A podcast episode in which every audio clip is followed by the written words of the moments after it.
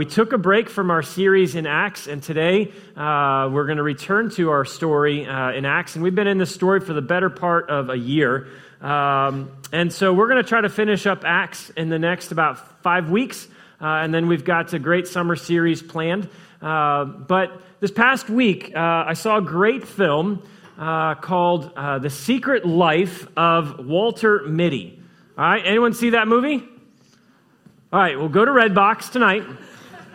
Uh, for the three of you who saw it, this, this, will, this sermon will make much more sense to you.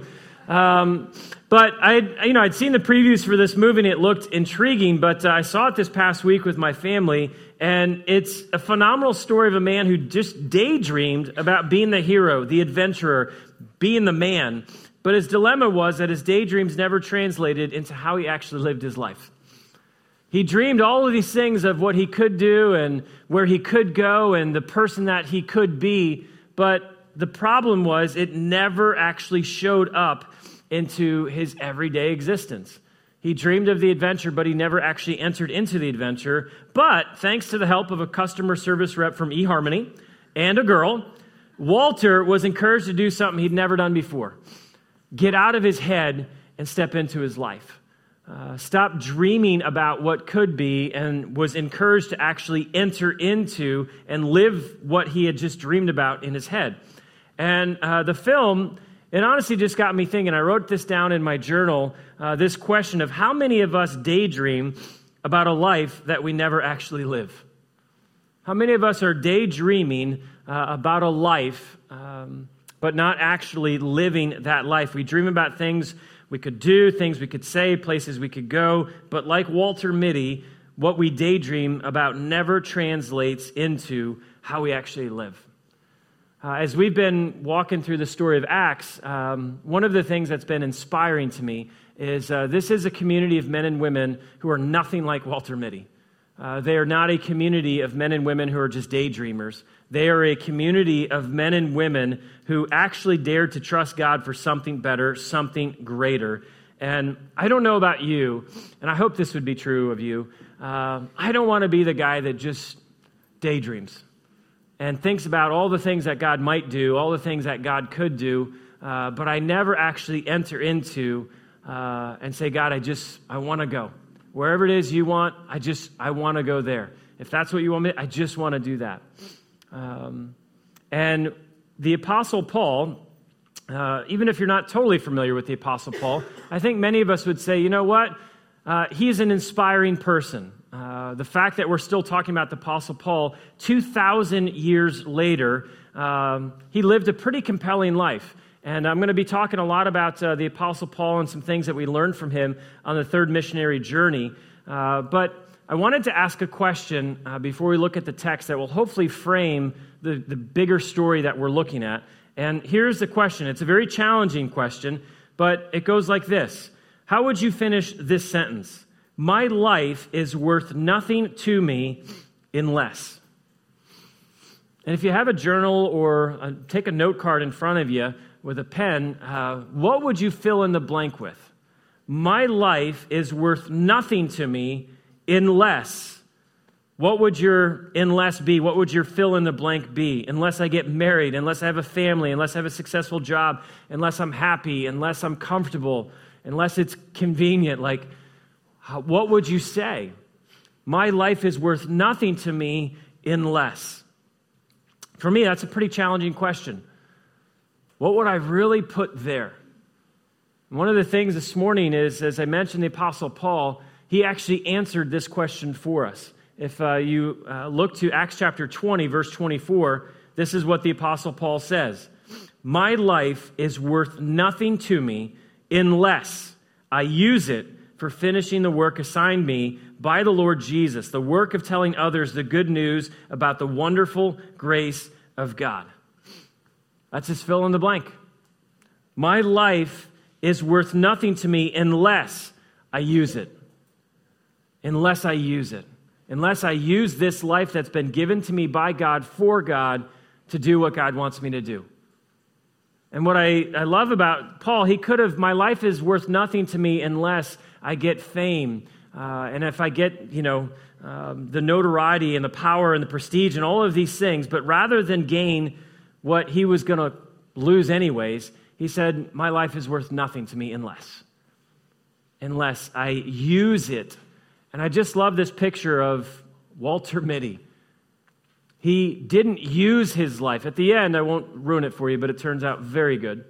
Um, but he didn't use it. But the Paul says, the Apostle Paul says, I want to use my life. And what he says is, I want to use my life to tell others about the wonderful grace of God. I just want to use my life to tell others the wonderful about the wonderful good news of the wonderful grace of God. Um, a question for you. Um, Apostle Paul said, I'm going to use my life to tell others about the wonderful grace about this incredible good news. Now, if you've ever seen a publisher's clearinghouse, there's those people who dress in funny clothes and they knock on someone's door with a big fake check and balloons and a camera crew, and they say, Hey, you've just won $50 million. Like, I've seen that before. I'm like, that must be a pretty sweet gig. Like, you just travel from town to town and, you know, you're bringing people incredible news, right? They get this whatever they won, you get to be the bearer of, you are, you've just won. Imagine if that was your job. Do you think you'd ever get sick of knocking on someone's door and just seeing them light up with the big fake, uh, you know, check? I was thinking about what if your job was like a company actually paid you to do this? Your job was just to go around and tell everyone in the company good news. Like your job was literally just to go from office to office and say, I have good news for you. And that's all you did. Someone paid you to do that. Do you think you'd like your job? That your job was literally just to brighten others. Say, I just have, I know you're in this place and here, but I have good news for you. Now, when I consider the Apostle Paul, he was really convinced that the news was good news. So much so that he says, I'm going to give my life to this good news. And I was been wrestling with why on earth was Paul so taken by this good news? Like, what made this news so good to the Apostle Paul? And my answer to that question is just he knew the good news so well and was so compelled by the good news because he was very aware of the bad news. And so for Paul, because he knew the flip side, he knew the bad news, it made the good news even that much more wonderful. Towards the end of his life, the Apostle Paul wrote this in 1 Timothy This is a trustworthy saying. Everyone should accept it. Christ Jesus came into the world to save sinners, and I am the worst of them all. This is at the end of his life. My interpretation, if there was a sinning contest, Paul would say, I win. I am the biggest sinner, the biggest sinner of them all. And he goes on to say, um, But God had mercy on me so that Christ Jesus could use me as a prime example of his great patience with even the worst sinners. Then others would realize that they too can believe in him and receive eternal life. See, Paul didn't have like a low self esteem problem. What Paul had was a really healthy understanding of who he was. And he realized he wasn't getting more and more impressed with himself as he got older and more ministry was happening, more churches were planted, more people were coming to faith. He wasn't getting more impressed with himself. He was getting more and more impressed with who God was. And when your, your idea, your vision of who God really is, you're going to start to understand who you really are. And Paul knew, in light of who God is and what God is like, I am nothing like him. But how amazing is it that God still loves me? How amazing is it that God still cares for me? How amazing is it that God still wants to have a friendship, a relationship with the worst of the worst of sinners? So I feel like Paul understood and had a love and a passion for the good news because he understood the bad news. He knew who he was, but he understood who God was. So maybe a question for us to wrestle with this is this How wonderful, how wonderful is God's grace to you? Just think about that. How wonderful is it? Like you may have been coming to church for months or, or years, and when you hear someone tell you, you are loved by God, is that news that is like, Michael, man, you say that a lot. Like, give us something new. Like, try again. Like, let's Do you have something new, something different, something better?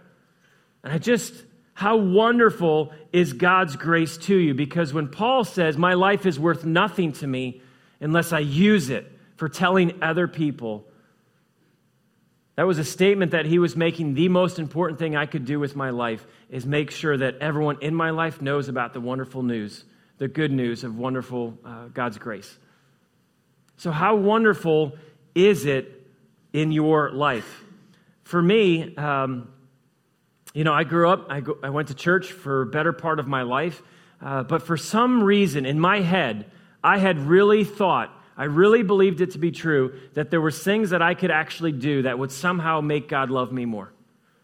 And so I would live my life trying to do things where God would be impressed with me, where God would really, I really believe that.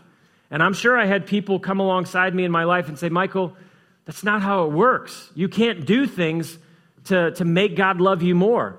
Like grace is grace. It's you can't earn it, you can't deserve it, you can't. I'm sure there was people who told me that, but oh how I tried to prove them wrong. And so I wasted years of my existence trying to do things and live a life where God would say, I love you so much more. And if I was giving myself to that, can you understand the, the weight of the flip side of that? When I was having bad days, bad moments, bad weeks, bad months, bad years. How I lived under the constant, heavy depression of, wow, God must really hate me. Because he saw what I did last night. He saw my selfishness here. He saw my arrogance and my pride. He saw all of it. How God must hate me. And so for years, I just lived under this weight of what was later revealed to me as just a performance driven faith.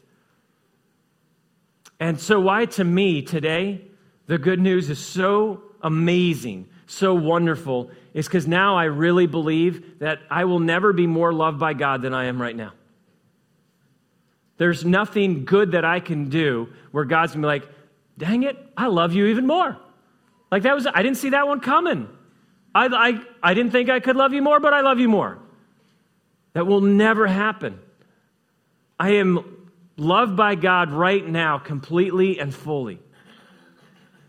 That's what makes the wonderful good news and the wonderful grace of God so amazing to me.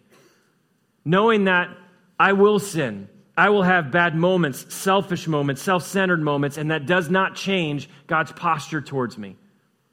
So, how wonderful is God's grace to you?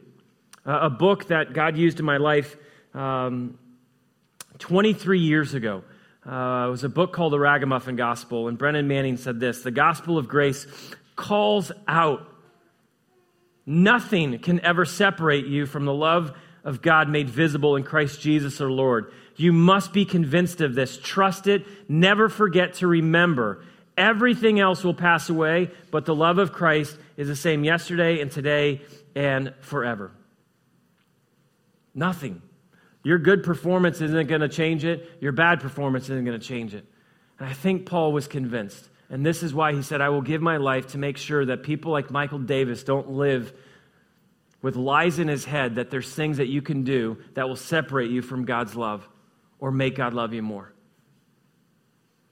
One of the things that, um, as I consider the Apostle Paul, is he didn't just walk around kind of just floating on cloud eight or nine or ten, whatever the cloud is. He walked around a changed man. He didn't just walk around passing out sticks saying, Hey, God loves you, God loves you, and that was it. The love of God, the grace of God changed his life, it transformed his life.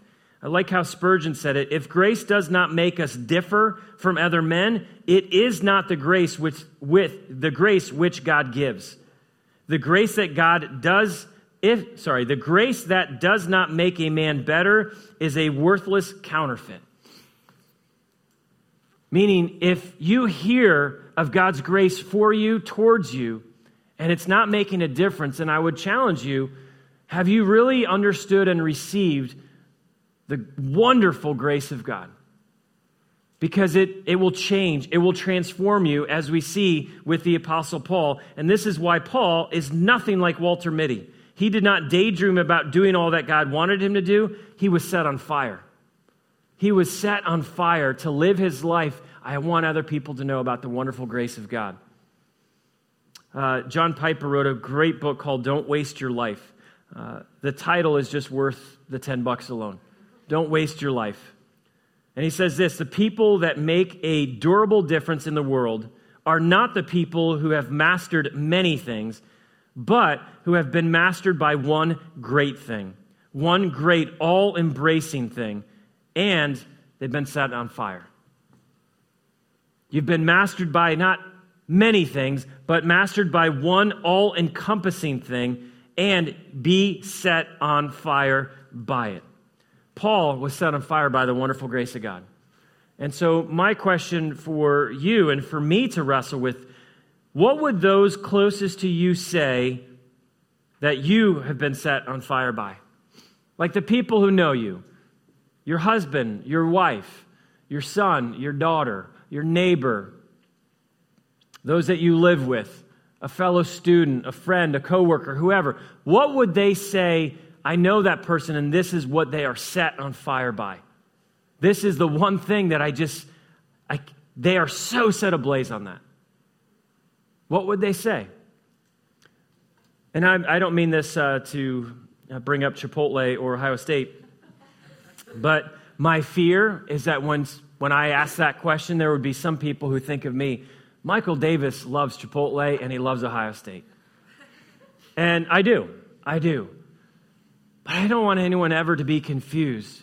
It's a restaurant and it's a university. In the grand it means this much to me. But is that what people would really say? He, he wears like shirts with Chipotle on it. He's a Buckeye fanatic. Like, I don't want people in my life to be confused about what is it that I am set on fire by? What is the one all encompassing, embracing thing that sets me on fire? What would it be for you? I know for Paul, it was the wonderful grace of God. And what I would like to do just in the remaining time that we have is uh, walk through uh, not the entire uh, third missionary journey. I just want to share some things from Acts chapter 19 uh, and 20.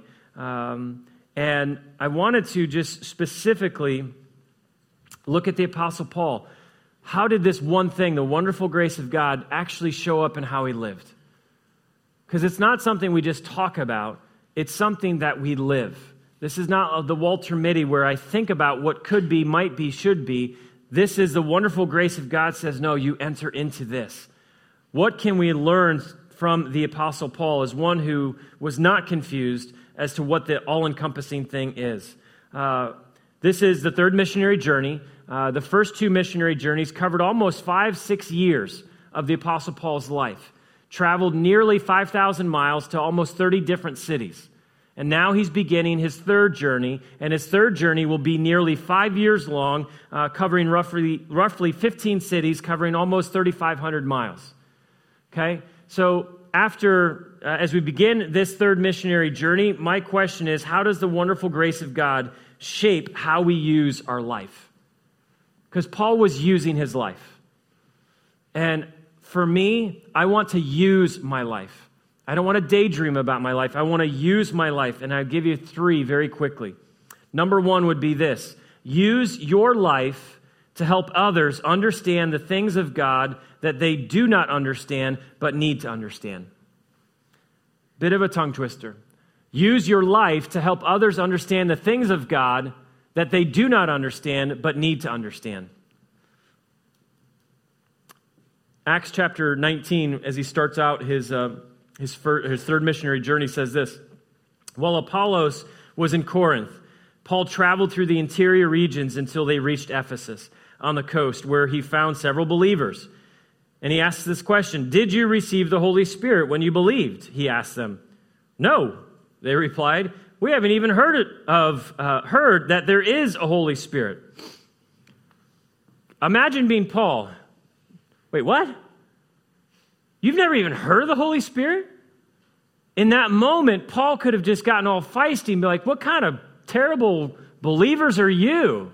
What is your deal? How, do, how have you never heard of the Holy Spirit? But he doesn't do that. He goes on and he asks a question. Um, he says, uh, Did you receive the Holy Spirit when you believed? He asked them, No, they replied, We haven't heard there's the Holy Spirit. Then what baptism did you experience? He asked.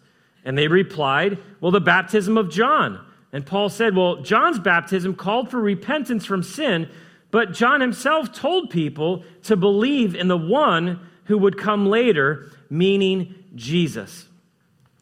What I love about what Paul does here uh, for this group, uh, he doesn't know them, but he's just come across them. And he just asks them a question, and they give him an answer.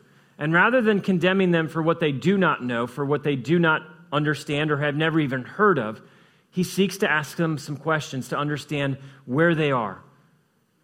And then, after asking them some questions, he knows best how to come alongside them and explain to them what they need to know, but what they do not know.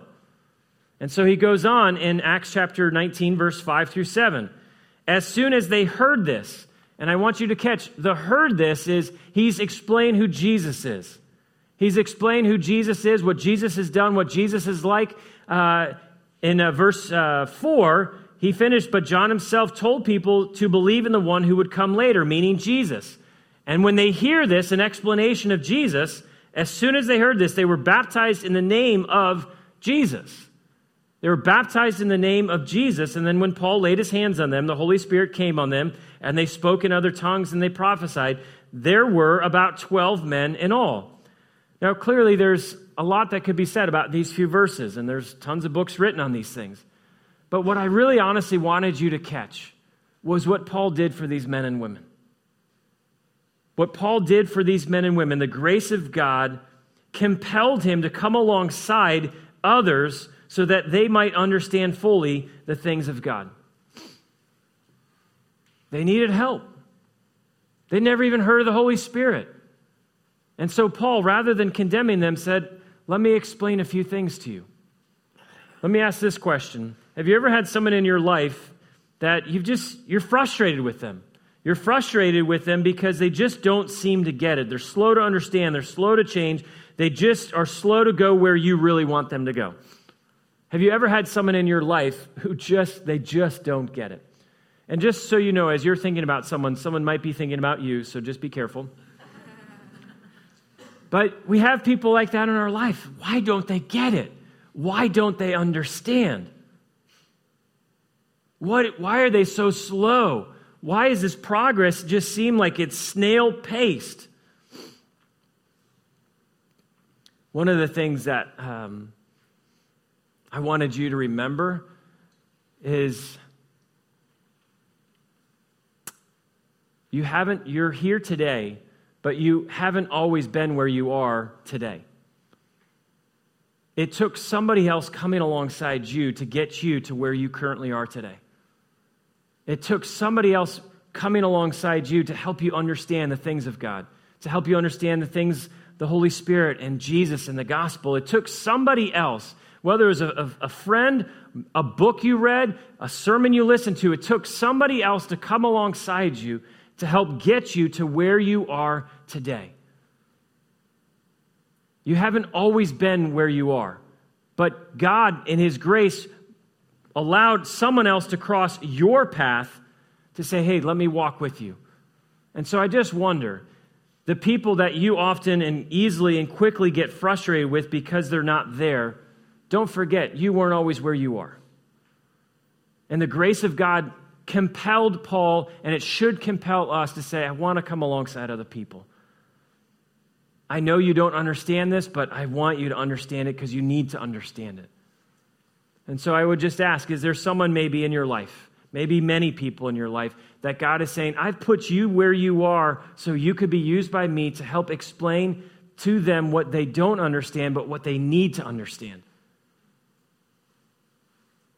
God was gracious to do that for you. Would we, in response to the grace of God, be willing to come alongside other people to help them understand what they don't understand? The second thing I'd share with you is this use your life to be fully where you are and faithful with one message. Use your life to be fully where you are and faithful with one message. Acts, Acts chapter 20 says this When they arrived, he declared, the, uh, the audience here is Paul is speaking to the church in Ephesus, specifically to the leadership. He says, You know, from the day I set foot in the province of Asia until now, I have done the Lord's work humbly uh, with many tears. Guys, I want you to catch that. So when you think about like making fun of me because I cry a lot, well, you got to start making fun of the Apostle Paul, uh, and good luck doing that. He says, I have endured the trials that came to me from the plots of the Jews. I never shrank back from telling you what you needed to hear, either publicly or in your homes. I have had one message for the Jews and Greeks alike the necessity of repenting from sin and turning to God and having faith in our Lord Jesus. Uh, before uh, my uh, wife and I, we moved to Boston, I lived in Chicago. We moved here 10 years ago this summer. Uh, and I was actually born and raised in Chicago from like zero to 10, uh, but I went to seminary uh, in the Chicagoland area. Uh, and I lived there for four years. And as I've looked back over my time in Chicago, those four years, uh, I'm actually pretty filled with regret. And when I say I'm filled with regret, is I look back at those years and I say I just wasted it. I wasted those four years of being fully where God had me because I couldn't get out of my mind. And Kyle and I, we could not get out of our mind. We're not really here.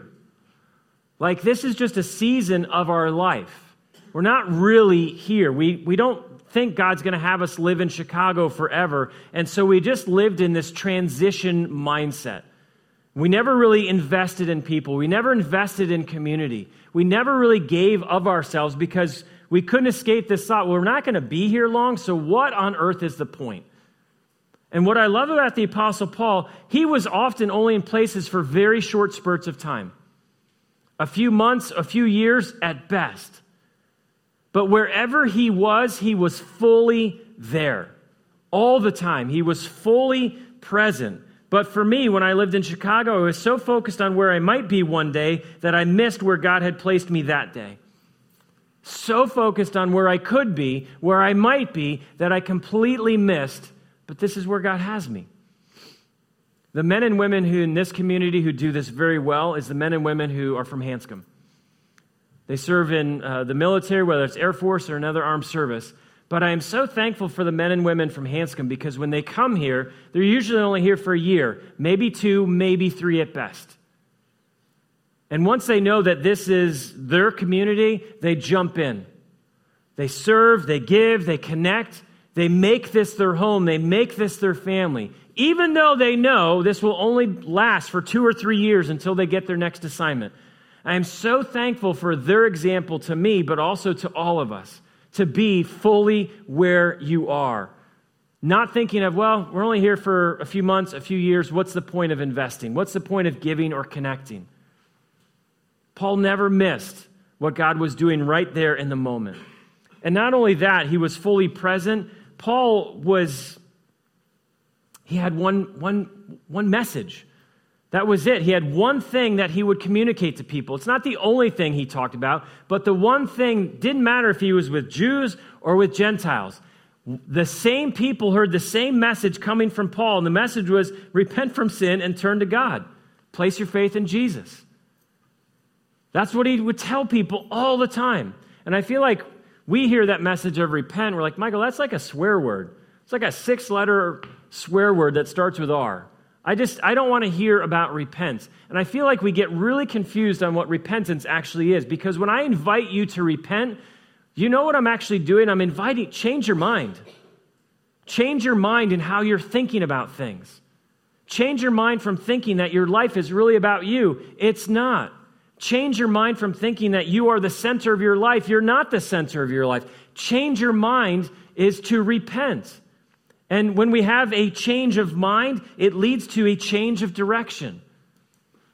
So, the great gift that Paul gives to people in his one message is repent. Change your mind about how you are living and how you are thinking. Don't make it about you, make it about God and who God is and what God's doing.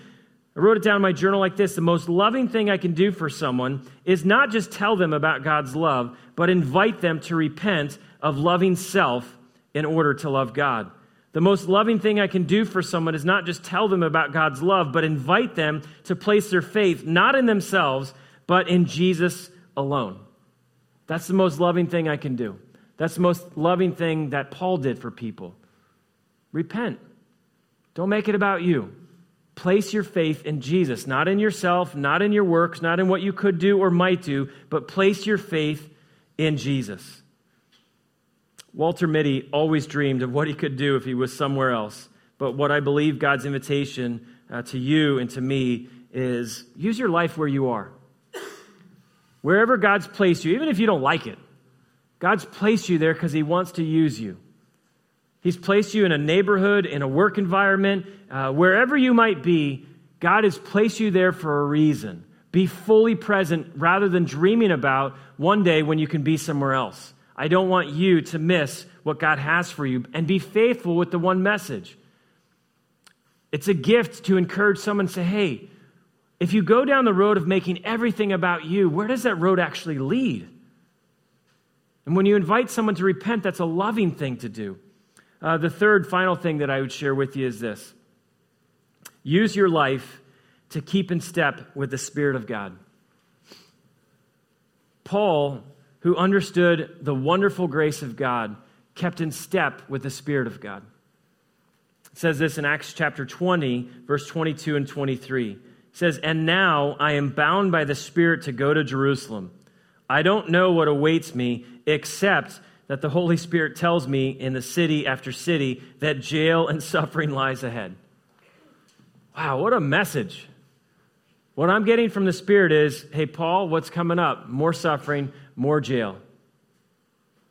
But what is so compelling to me about the Apostle Paul is he used his life, he kept in step with the Spirit of God. I don't know how this works for you, but I'll share with you how it used to work for me. I used to really seek the Spirit of God in the big things in life. Like when I had a big decision to make, um, should I ask this girl out? Should I take this job? Should I look for this place? Should I move here? Should I buy this? Like bigger stuff, right? That's when I would really kind of figure out, all right, God, I want to invite you into this process now. I'm in this place. What do you think? Here are our options, God.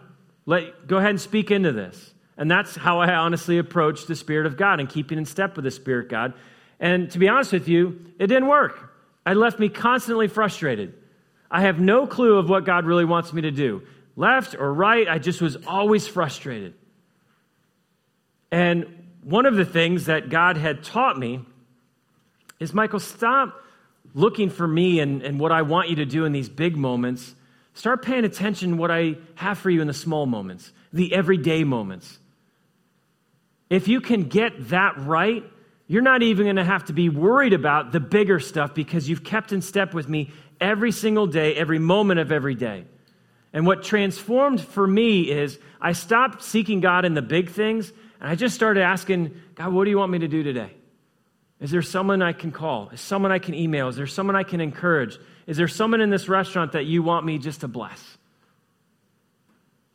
And it totally revolutionized how I, I kept in step with the Spirit of God. Because God was really gracious to say, This is what I have. This is who I want you to encourage or love or serve or give. Paul is a phenomenal example of someone who just kept in step with the Spirit of God. And I think Paul had greater joy than most. Uh, Oswald Chambers, in one of his books, uh, commented on this section in Acts, and he said this Joy comes from seeing the complete fulfillment of the specific purpose for which I was created, not from successfully doing something of my own choosing. I just, I envisioned Paul walked around as a, a guy who was beaten a guy who was persecuted, a guy who was probably pretty tired, but who was very joyful because he knew he was walking in step with what God wanted him to do. And there is so much joy that comes from doing what God wants you to do. Even if you do what you want to do, and even if it works, even if you're successful, I promise you, it will be empty. But when you begin to do everything that God wants you to do every single day, your joy is going to skyrocket because there is so much joy to be had when I'm just keeping in step with the Spirit and doing what the Spirit wants me to do, no longer doing what I want to do. The wonderful grace of God, that's what Paul said. His one thing that he gave his life to was the wonderful grace of God, and it had an incredible impact. He came alongside other people to help them understand what they didn't know, but needed to know. He was fully present wherever he was, with one mission, one message, and he just was a man who kept in step with the Spirit.